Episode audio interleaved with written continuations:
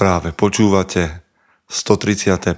pokračovanie podcastu Mužom SK. Moje meno je Peter Podlesný a budem vás aj dnes prevádzať pri premýšľaní o tom, čo to znamená byť mužom v 21. storočí. Vítam všetkých veteránov aj tých z vás, ktorí idú náhodou okolo. 135 dielov a na podcastovom a trhu si môžete vyberať, aby si mnohí z vás 135. a niektorí 200, ak ste počuli všetky naše epizódy, a, alebo koľko, koľko ich už môže byť, to som len tak vymyslel to číslo, ale niekde tam sa točíme, tak vy si vždy vyberáte mužom SK. A ja som za to rád. Som rád za to, že mužom SK ako projekt a inšpiroval mnoho ďalších projektov. Všimol som si, že tu máme všelijaké iné veci, ktoré sa podobajú na mužom SK a som za to rád, aj keď teda nemáme prizvanú nejakú, priznanú nejakú takú inšpiráciu, ale som rád. V každom prípade ma teší, ak vznikajú nové skupiny mužské, tak ako ja hovorím o 300 hrmených, tak viem, že vznikajú ďalšie a ďalšie skupiny a občas mi niekto z vás napíše, že ho ten, ktorý podcast alebo ten, ktorý článok posunul o niečo ďalej. Takže za to som veľmi, veľmi rád a naplňa ma to aj chuťou ďalej pracovať. Takže ak máte niečo také, určite mi dajte vedieť a pošlite. A keď som už pri tom, tak skúste mi poslať nejakú, nejaké vaše prianie, audio prianie alebo niečo textové k 5. výročiu mužom SK. Budeme ho oslavovať 16. novembra, takže do 14. novembra budem od vás očakávať nejaké takéto vaše dojmy a pojmy k tomu nášmu 5. výročiu mužom SK. Možno máte k tomu čo povedať alebo čím nás povzbudiť. Takže budem rád. A, takže ešte raz, 14. november je deadline na nejaké vaše um, priania alebo blahoželania alebo čokoľvek pre mužom SK. Buďte kreatívni a ja to veľmi rád potom pustím ďalej medzi ľudí.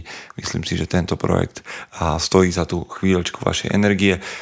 A viem, že za ňu stojí, pretože mnohí alebo niektorí, tak mnohí nám prajete a niektorí sa s nami podelíte aj o pozvanie na kávu, niektorí to do toho a, platobného príkazu aj rovno napíšete, že pozývate na kávu, je tam euro, dve alebo viac. A ak by ste chceli, aby som vás niekde uvádzal, tak to kľudne povedzte, ja vás tu rád budem menovať, ale zatiaľ, zatiaľ je to také anonymné, ale pokiaľ by vlastne mužom SK bolo, vlastne mužom SK bolo vždy otvorené nejakej spolupráci, nakoniec ju máme s Audiolibrixom. A keďže dnes budeme hovoriť o knihách, tak sme tu. Audiolibrix.sk lomeno muzom.sk a tak, ak zadáte takúto adresu, tak máte automaticky 20% zľavu na audioknihy v Audiolibrixe.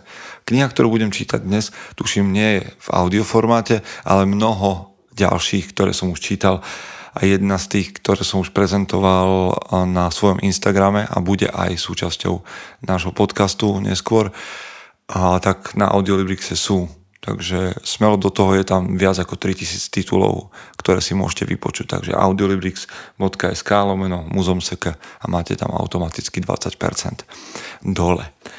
Čiže to máme podporu od vás, vaše blahoželania a Audiolibrix. Teraz sme pár dní pred Vyhňou, ak to ešte počujete, pred 8. až 10. novembrom a chcete stráviť víkend s dobrou partiou chlapov, tak Výhňa 2019 je stretnutie mužov, ktoré sa uskutoční v Jasnej a na chate, kde budeme mať spoločný program. Cena je 200 eur a podrobnosti môžete získať na info zavináč muzom.sk. Som rád, že sa mi už ozvali aj dámy, ktoré chceli tento náš pobyt darovať svojim manželom ako dárček, čo poteší. Okrem toho máme ešte tlačený magazín mužom.sk, kde je 50 článkov vybraných z nášho webu ktoré, ktorý vznikol pri príležitosti 5. výročia mužom SK. Ak o ňom máte záujem, tak tiež info zavináč muzom.sk Dobre, a ideme do jednej z mojich obľúbených tém a do jednej z kníh, ktorá tu už mala byť dávno, takže poďme do zvučky a tešte sa na premýšľanie. Chce to znáť svoji cenu a ísť houževnate za svým, ale musíš umieť snášať rány a ne si stěžovat, že nejsi tam, kde jsi chtěl a ukazovat na toho nebo na toho, že to zaviděli. pôjdeš do boja som. Ak dokážeš sniť, nedať však sniť vlád. Práci taše činy v životě se odrazí ve věčnosti. Kde je vôľa, tam je cesta. Istý druh krásy. Zaslužte si své štíty! Pred nejakým časom som prednášal na konferencii Umenie byť ženou a dostal som tam ako tému alebo a už si nespomeniem, či to bol môj nápad alebo v nejakej spolupráci som dostal za úlohu hovoriť o tom, kde sú muži. Kde sú muži. A ja som to poňal tak troška inak. Namiesto toho, aby sme mužov išli s tým zástupom žien hľadať, tak som sa rozhodol odpovedať im tak trošku príbehovo alebo obrazne a urobil som tam koncept archetypov, o ktorých ja rád píšem, rád s nimi pracujem. A hneď na začiatku vás ale musím upozorniť, že ten Jungov koncept archetypov, alebo to, ako to spísali vo svojej knihe Moore, Robert Moore a Gillette, dvaja autory, pre mňa nie je žiadnym náboženstvom, je to iba nástroj, ktorým, s ktorým ja rád pracujem. Ja nie som ani psychoterapeut, ani psychológ, len mi toto prišiel ako, taký, ako také dobré štyri nástroje na to, ako pracovať s vlastnou dušou a ako pracovať s nejakou psyché, s psychikou ostatných mužov a za mňa to zatiaľ celkom funguje. Možno je to zjednodušené, ale uh, pre mňa je to vždy o tom, funguje to, má to efekt, má to výsledky. V tom prípade KISS. Keep it simple, stupid. Takže kniha, o ktorej dnes budem hovoriť, je Král, válečník, kouzelník, milovník. Štyri mužské archetypy. A ako počujete z tejto češtiny, znova si naši bratia a sestry a Česi budú musieť trošku pripchávať uši pri mojej češtine, ale snad to zvládnete, budem čítať český text, budem čítať o tom, čo to, teda, čo to znamená ten prístup skrze štyri archetypy. Král, válečník, kouzelník, milovník je jedna zo základných kníh, ktorá sa venuje e, duši muža a jedna z takých okrydlených vied, ktorú opakujem, je, že e, v srdci v každého muža žijú štyria mocní. A to sú práve tieto štyri archetypy, Berme to ako také obrazné pomenovania našich štyroch silných stránok alebo štyroch silných oblastí, ktoré v živote riešime a, a práve takýmto obrazom si ich môžeme jednoduchšie približiť. Čudujem sa, že táto kniha mi už neprišla do rúk dávno, lebo je to jeden zo základov pre prácu s mužmi, ale s týmito archetypmi som sa stretol už inde, takže som s nimi pracoval na inom základe. Tuším, že som sa s nimi stretol u Richarda Rora a o ňom si možno povieme niekedy inokedy. Dobre, veľa obkecu, poďme čítať. Toto je znova kniha, z ktorej by som čítal strašne veľa, veľmi veľa, ale nie je to možné, pretože uh, vás chcem držať v napätí a vy sami sa rozhodnete, či túto knihu budete čítať ďalej, alebo ju aj možno niekomu darujete. Dnes sme sa o tom na mojom Instagrame bavili a ak ešte nie ste na mojom osobnom Instagrame Peter Podlesný, tak neviem prečo ste na Instagrame. to bol vtip, poďme už do tej knihy, lebo keď tam...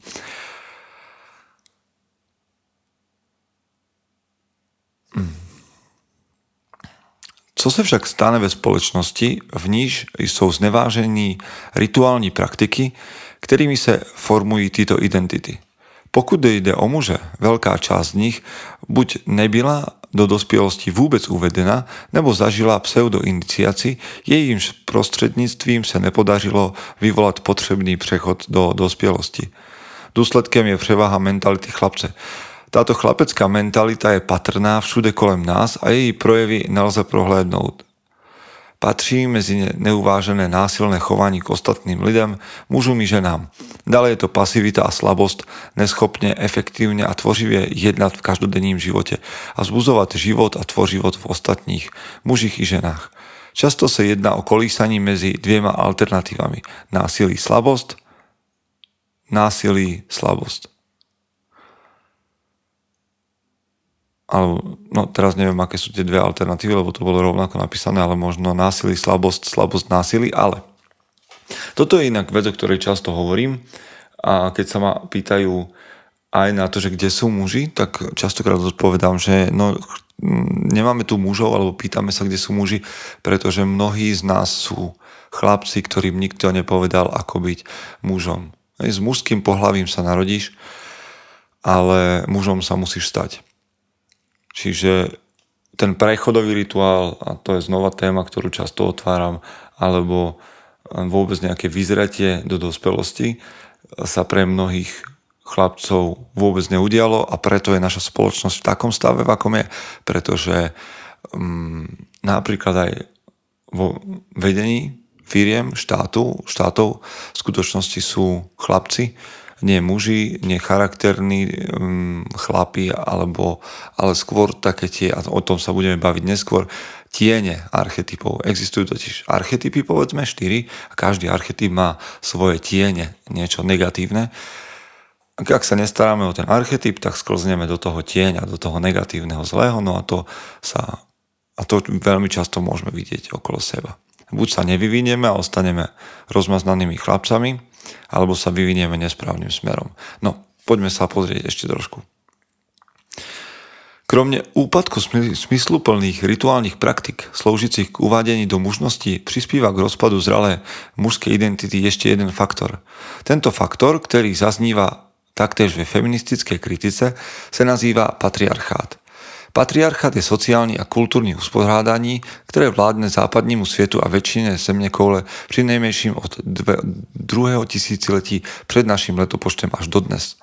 Feministky a feministé upozorní na to, jak je dominance mužu v patriarchátu nespravedlivá a utiskuje, že, utiskuje ženství. Tím máme na mysli jak tzv. ženské vlastnosti a cnosti, tak ženy samotné. Niektoré feministky ve své radikálnej kritice patriarchátu dochádzajú k závieru, že mužnosť je ve svojej podstate násilná a kvality súvisejúci s erotem, láskou, se vztahem k druhým a s láskavosti nacházíme pouze na ženskej strane lidskej rovnice. Hm. A tu budem nesúhlasiť a nakoniec si tak trocha protirečí aj táto kniha, keď na konci uvádza niečo iné, alebo som tam ja sám našiel takýto rozpor. Myslím si, že teda a ja som napísal knihu na vysokej škole, knihu, no keď som napísal som prácu na vysokej škole, respektíve mm, to bola ročníková práca na tému obhajoby feminizmu. A nemyslím si, že by patriarchát bol nespravodlivá a bol, bol nejaký systém, ktorý nespravodlivo utláča. Respektíve ja si dokonca myslím, že sme patriarchát, tak ako to hovorí táto kniha, nikdy nezažili, že sme vždy doteraz na Zemeguli v jej histórii zažívali iba pueroarchiu. Puer je chlapec, dieťa a teda niekto, kto sa nestal nikdy mužom. Pueroarchia je z môjho pohľadu vláda chlapcov. Ako keď si predstavíte knihu alebo film, neviem, či ste to videli, a teda mm, film na základe knihy, ktorá sa volá Pán Múch, kde sa kde chlapci stroskotajú, ocitnú sa na ostrove a premenia to tam v takú hrôzovládu hej, medzi tínadžermi. A myslím si, že toto isté, tak niekto to môžeme volať patriarchat, ja to volám pueroarchia, kde vládnu chlapci, ktorí nikdy neurobili svoj prechod k zrelým a plnohodnotným mužom, inak by neutláčali nikoho. Dobre, mm, poďme teda troška ďalej a poďme sa pozrieť k tomu, o čom vlastne to uspora, uspo, ako vyzerá usporiadanie archetypov a snaď vám budem k tomu vedieť a, niečo povedať. Takže keď sme sa bavili o chlapcoch, tak poďme teraz. Niekteří chlapci se zdají zralejší než ostatní. Z archetypy chlapectví se dostávají do mnohem intimnější blízko, blízkosti než jejich vrstevníci, i když tak nepochybne činí nevědomě. Tito chlapci dosáhli vyšší úrovne integrácie a jednoty než ti druzí. Ostatní se mohou zdát nezralejší, když bereme v úvahu nezralost, která je u chlapců přirozená. Chlapec má například plné právo cítiť sa heroicky, považovať sa za hrdinu. Mnozí chlapci toho však nejsou schopni, neboť uvízli v bipolární stínovie podobie hrdiny, stali sa okázalým násilníkem nebo zbabielcem.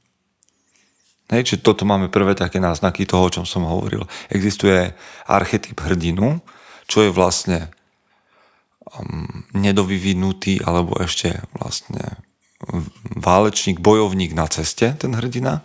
My nesmieme ostať ani v pozícii hrdinu, ale úloha je stať sa bojovníkom. A ak sa nestanete hrdinom správne, tak sklznete práve, alebo chlapci sklzávajú k tomu byť okázalým násilníkom alebo zbabelcom. V rôznych vývojových stádiích sa dostávajú do popředí rôzne archetypy. Prvním archetypem nezralej mužnosti, sloužícim k rozjezdu, je božské dieťa. Čiže sloužícim k rozjezdu znamená, že božské, dieťa, božské dieťa je prirodzená fáza toho, ako chlapci a dievčatá, deti rastú. Nasleduje predčasne zralé dieťa a oidipské dieťa. Chlapectví je završené fázy charakterizovanou hrdinou. Vývoj človeka pochopiteľne vždycky neprobíha tak prímočaže, v celém jeho prúbehu dochází ke kombinácii vlivu jednotlivých archetypů. Hej, čiže ani tu nefungujú nejaké také jasné chlieviky. Fungujú veľmi pekne v teórii a samozrejme v praxi je to troška zložitejšie. Je zajímavé, že každý z archetypu chlapecké mentality se stává východiskem komplexní přeměny v archetyp zralé mužnosti. Chlapec je otcem muže. To je pekné, nie? Chlapec je otcom muža. To znamená, že ak máte dnes syna, tak to, akým bude mužom, je z časti, z nemalej časti, úlohou toho chlapca postarať sa o to. Božské dítě se tedy sklidneno a obohaceno životními zkušenostami stáva králem. Předčasné zralé dítě přechází v kouzelníka. Oidipské dítě se proměňuje v milovníka a hrdina se stává válečníkem. Samozrejme, kniha veľmi precízne vysvetľuje, čo to znamená božské dieťa, ako ho charakterizujeme, ako vystupuje v mýtoch, v mýtoch a v príbehoch. To je dôležité, že táto kniha, a preto ma aj fascinuje, vysvetľuje, že Archetypy nie sú niečo, na čom by prišiel Jung, alebo, alebo Moore, alebo Rohr, alebo ktokoľvek. Archetypy sú tu prítomné v povestiach, v mýtoch, v legendách už veľmi, veľmi, veľmi, veľmi dlho. Objavujú sa pravidelne, sú ľahko identifikovateľné a my sa z nich nejakým spôsobom nevymaňujeme a nie je to ani možné sa z nich vymaniť. Poďme sa pozrieť teraz o trošku ďalej a teda na mentalitu muža. A teda čo to znamená čo to znamená archetyp? Archetypy sú záhadnými entitami či energetickými toky. Často sú prirovnány k magnetu umiestnenými pod list papíru. Když na papír rozsypeme železné piliny, okamžite sa uspořádají podle magnetických siločar. Přestože vidíme, jakým spôsobom sú piliny na papíře uspořádaný, magnet nám zústava skryt. Lépe řečeno sa nám nikdy nepodaří spatriť magnetickou sílu samotnou, pouze viditeľné dôkazy jej existence. To tež platí o archetypech. Trošku preskočíme. Naše ego se podobá predsedovi správnej rady. Správní rady. Její členové jsou archetypy našeho nitra je zapotřebí vyslechnout všechny. Každý by si měl stať za svým a prispieť svým dílem. Konečné rozhodnutí o vlastním živote však musí učiniť celá osobnosť pod dohledem svého ega. Mm, takže toto je taká, tak, tá, preto, ešte raz, toto je to, prečo ma táto kniha baví. Hovorí veľmi jednoducho v obrazoch. Tak mm, ten, v tomto prípade je ten obraz archetypov ešte pochopiteľnejší. Ak som ja predsedom správnej rady a tieto štyri obrazy, kráľ, bojovník, kúzelník a milovník sú členovia správnej rady, tak je fajn si sadnúť a podebatovať o tom, ako bude vyzerať naše ďalšie žitie, spolunažívanie a kam bude smerovať na život.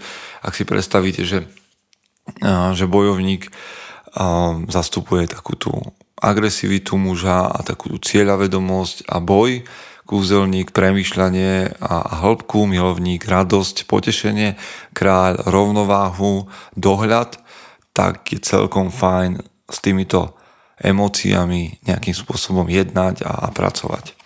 No, skočme troška ďalej, aby som vám povedal, prečo a teda o čom hovorí tá, mm, ten archetyp kráľa.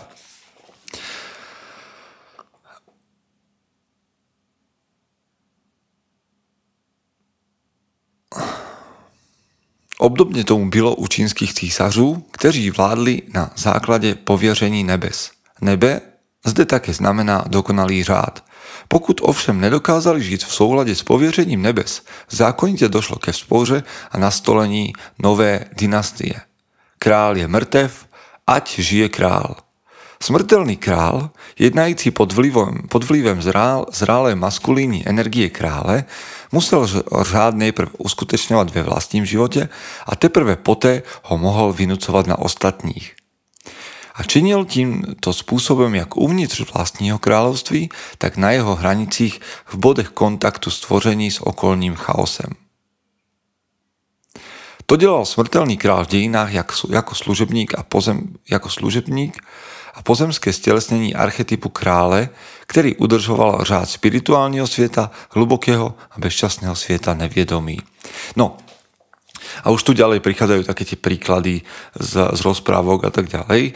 Ale tu vám chcem len povedať, že teda mňa fascinuje myšlienka, že, že, že ten archetyp je naozaj len niečo, čo je v dlhej reťazi že v skutočnosti to nie je o tom, že by sa teraz chlap mal doma posadiť na kreslo a povedať, že ja som tu kráľ, ale že my len preberáme obraz niečoho, čo išlo pred nami. Akurát včera som o tom písal článok, ako preberáme dedictvo tých, ktorí kráčali pred nami. A je to presne o tom, že král nemôže nikdy zomrieť, pretože král je pozícia, ktorá sa odovzdáva. Môže zomrieť človek, ktorý túto pozíciu zastáva, ale to potom platí, kráľ je mŕtvy, nech žije kráľ. Vždy prichádza nový kráľ, to znamená, že archetyp kráľa jednoducho si nemôže nikto ukradnúť a privlastniť a stotožniť ho sám so sebou a so svojím egom. Archetyp kráľa je funkcia, ktorú dostávame a ktorou, s ktorou máme pracovať. A to, čo robí král, je, že práve mm, je tým, ktorý zabezpečuje mm, rovnováhu. Hej, a o tom, o tom sa tu hovorí. Tak chvíľočku vydržte. Vidíme ho v príbiezích babylonského boha Marduka, bojujícího proti silám chaosu, zosobnením v postavení dračí bohyne Tiamat. Marduk porazil armádu jejich démonů, zabil samotnou Tiamat a z jejího tela utvořil uspořádaný svět – Objevuje se i v příběhu kanánského boha Bála, zabíjejícího nestvůry chaosu a smrti dvojčata Jama a Mota. Stejnou funkcí energie krále můžeme sledovat v tzv. intronizačných žalmech, ve kterých Jahve poráží draka Behemota či Tehemo, Tehema a pak usedá na trůn, aby uspořádal a stvořil svět. Čiže úlohou kráľa je z chaosu prechádzať do poriadku, z z ničoty prechádza do tvorenia. Ďalej. Druhou životodárnou funkcií energie krále je kromne jeho požádaj, požádající role také plodnosť a požehnání. Lidé ve starověku plodnosť vždy spojovali s tvořivým řádem věcí stanoveným bohy.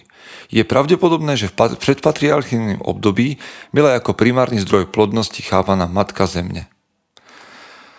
No, pro většinu lidí ve starovieku se primárnym výrazem životní síly, libida a kozmu stal posvatný král. Čiže úloha posvat, posvetného kráľa spočíva v starostlivosti o plodnosť, o požehnanie hej, a ukazuje, ukazuje nám to mýty a príbehy. Čiže toto je jedna z vecí, ktorú muž musí v svojom živote nejakým spôsobom zmanéžovať. Hej, prinášať pokoj, prinášať rovnováhu, prinášať poriadok do veci, a prinášať plodnosť a tvorenie. Takže toto je jedna vec a potom vlastne, ak toto muž nespraví, ak toto muž nespraví, tak a to už nebudem čítať, ale vám len predstavím tie protipóly alebo tie negatívne tiene.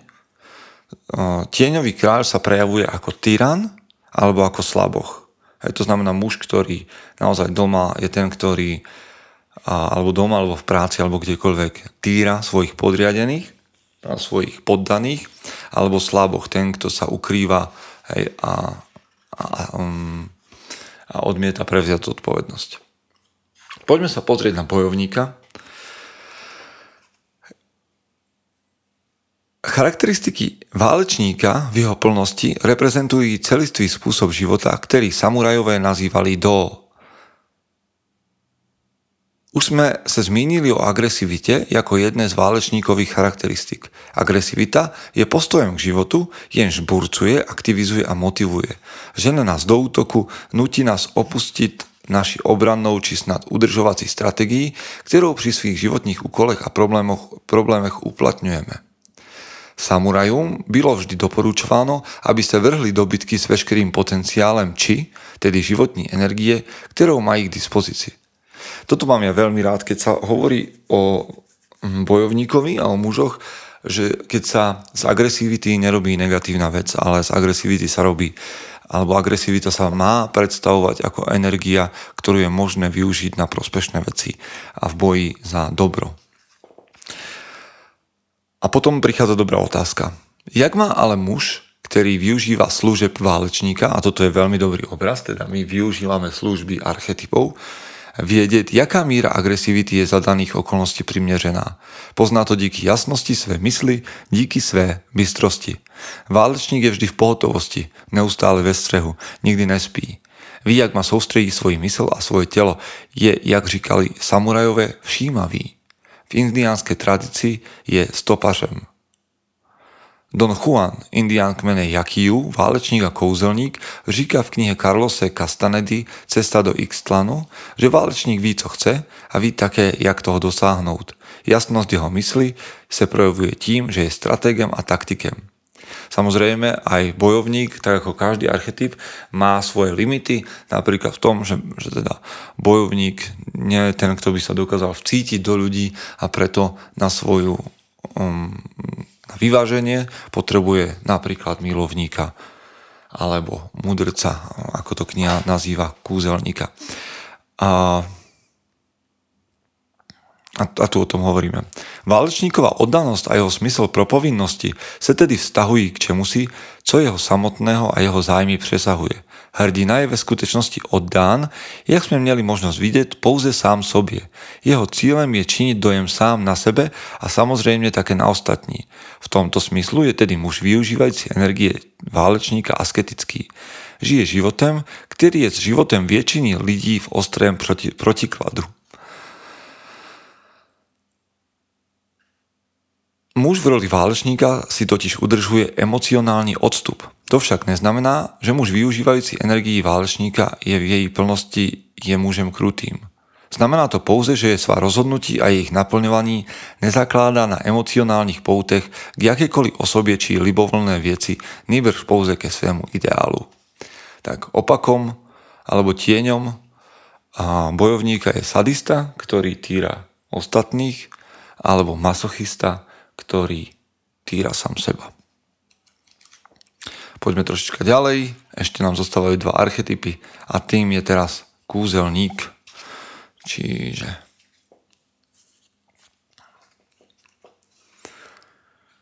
Archetyp kouzelníka nás ve spolupráci s pozorujúcim egem izoluje od zdrcujúci síly ostatních archetypů. Je matematikem a inženýrem, ktorý v každém z nás reguluje životní funkce psychiky ako celku. Je mu známa nesmírna moc vnitřní dynamiky lidské psychiky a dokáže ji usměrňovat k maximálnímu úžitku. Energetický vzorec kouzelníka reguluje vnitřne energetické toky různych archetypů. Trošku sa to možno motá, keby som čítal tú knihu tak nahlas celú, tak budete v tom mať jasnejšie. Táto časť nám hovorila o tom, že kúzelník je ten, kto je poradcom pre všetky tie ďalšie archetypy. Prichádza vtedy, keď sa kráľ rozhoduje príliš zbrklo, tak kúzelník alebo mudrc k nemu prichádza a klepe mu na rameno, tak ako napríklad v prípade kráľa Dávida, toho biblického, ktorý zviedol Batšebu, a nechal zabiť jej muža, tak prichádza mudrc, prorok a klepe mu na rameno a hovorí, ako veci by mali byť. Čiže tak to nejako funguje um, kúzelník v našom vnútri, alebo ten mudrc. Čo sa mi páči, je, že táto kniha sprítomňuje tie archetypy, keď ich vymenúva v súčasnej spoločnosti. Tak sa pozrite na to, kto je dnes a, kúzelníkom. Mnoho lidských kúzelníků v kterékoliv profesi a na jakékoliv úrovni spoločenského žebříčku vědomne užíva svých znalostí a technických dovedností v prospěch blížních a ve prospěch svůj. Lékaři, právnici, kněží, nadřízení, údržbáři a elektrikáři, vědci, psychologové a řada dalších, ti všichni, pokud dokážou náležitě využívat energie kouzelníka, pracují na proměně surové energie ke všeobecnému dobru. To tež platí o kmenových kouzelnícich a šamanech s jejich řestačkami, amulety, bylinami a zaklínadly. Kouzelník je tedy archetypem přemýšlivosti a reflexe. Z toho plyne, že je taky archetypem introverze. Introverzi zde my nemíníme nejakú nesmielosť či plachost, ale spíš schopnosť odpoutání se od vnitřních a vnějších bouří a navázaní kontaktu s hlubokými vnitřními pravdami a zdroji. OK? Čiže toto je jedna z takých vecí, o ktorých hovorí kúzelník. A čo si nám tu teraz brúmi, takže... Tak, už by to malo byť v poriadku. Dobre, poďme sa pozrieť teda na, na protiklady, alebo teda na tiene. A tieňov, tieňovým a, kúzelníkom je manipulátor. Hej, to si predstavte takého toho Sarumana, hej, keď máte ako archetyp Gandalfa, ktorý prichádza s múdrosťou a radí, čo by sa malo diať tak tu máme takého Sarumana, ktorý je manipulátorom, alebo potom naivné neviniatko, to je znova ďalší archetyp, o ktorom by bolo ešte veľa čo povedať. Ale poďme ešte k poslednej. A milovník, teda poslednému archetypu, aj to je milovník. Takže. Muž pod vplyvem milovníka sa chce dotýkať a chce, aby sa mu dostávalo dotyku Chce sa dotýkať všeho kolem sebe fyzicky a emocionálne a chce, aby sa jej vše také dotýkalo. Nezná žiadne hranice. Touží po živote vedené z příznenosti, ktorou cíti se svietem uvnitř ve smyslu svojich intenzívnych pocitu stejne ako s okolným svietem ve smyslu vztahu k ostatným lidem. Chce tedy nakonec zakoušet sviet smyslové skúsenosti v jeho celistvosti. Vyznačuje sa tým, čo nazývame estetickým viedomím. Všechno, ať už je to cokoliv, prožíva esteticky. Celý život je pro neho umnením a vyvoláva v ňom jemne odstínené pocity. Nomádi poušte Kalahari sú milovníky. Sú esteticky vyladení na všechno, co sa nachází v ich životním prostredí. Ve svém pouštním svete sú schopni rozeznávať stovky parev, rôznou intenzitu svetla a stínu i odstíny toho, co je pro nás pouhou hnedou barvou. Čiže ide o, naozaj o to a možno ste sa v tom mnohí našli, že, že milovník je umelec. To je ten umelec v nás, ktorý je buď zakrpatený, alebo, alebo nám možno prerastať cez hlavu, ale je to v skutočnosti práve tá naša časť, ktorá túži po radosti, po dobrom víne, po dobrom jedle, po dobrých vzťahoch a tak ďalej a tak ďalej. Takže toto sú štyri archetypy. Oproti tomuto poslednému archetypu stojí tieňový závislý človek.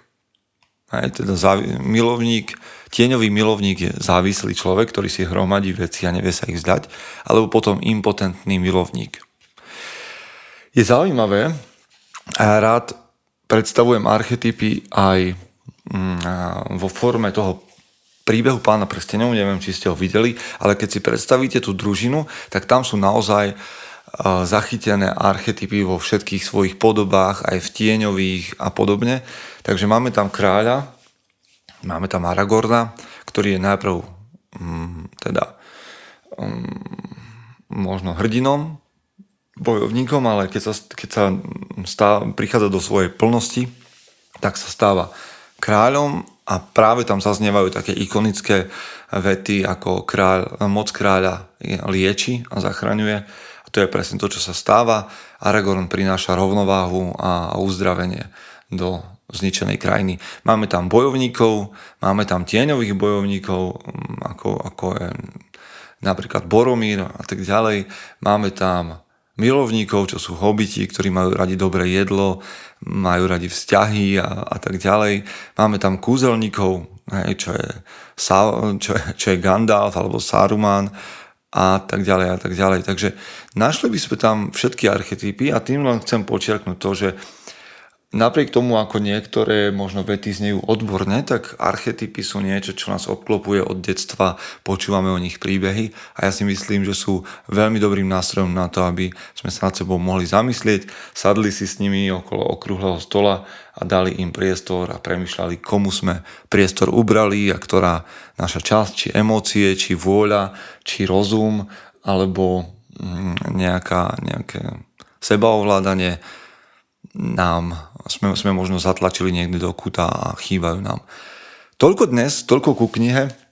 Je to ešte raz kniha Král, válečník, kouzelník a milovník, štyri mužské archetypy, napísali ju Robert Moore a Douglas Gillett a ja vydali ju port, vydavateľstvo Portál, takže toľko. Verím, že vás to možno inšpirovalo. Ak nie, tak minimálne viete o tom, že nejaké archetypy existujú. Ak, ich, ak chcete o nich vedieť viac, tak si to nájdete u nás na web magazíne mužom.sk. Priatelia, ďakujem, že ste vydržali až doteraz a veľmi sa teším na to, keď sa stretneme spolu osobne a mm, dovtedy buďte tou najlepšou verziou seba samého. Chce to znát svoji cenu a jít houževnatě za svým. Ale musíš umět snášet rány. A ne si stěžovat, že nejsi tam, kde jsi chtěl a ukazovat na toho nebo na toho, že to zaviděli. Pôjdeš do boja som. Ak dokážeš sniť, nedať však sním vlád. Práci, taše činy v životě se odrazí ve věčnosti. Kde je vôľa, tam je cesta. Istý druh krásy. Sunday.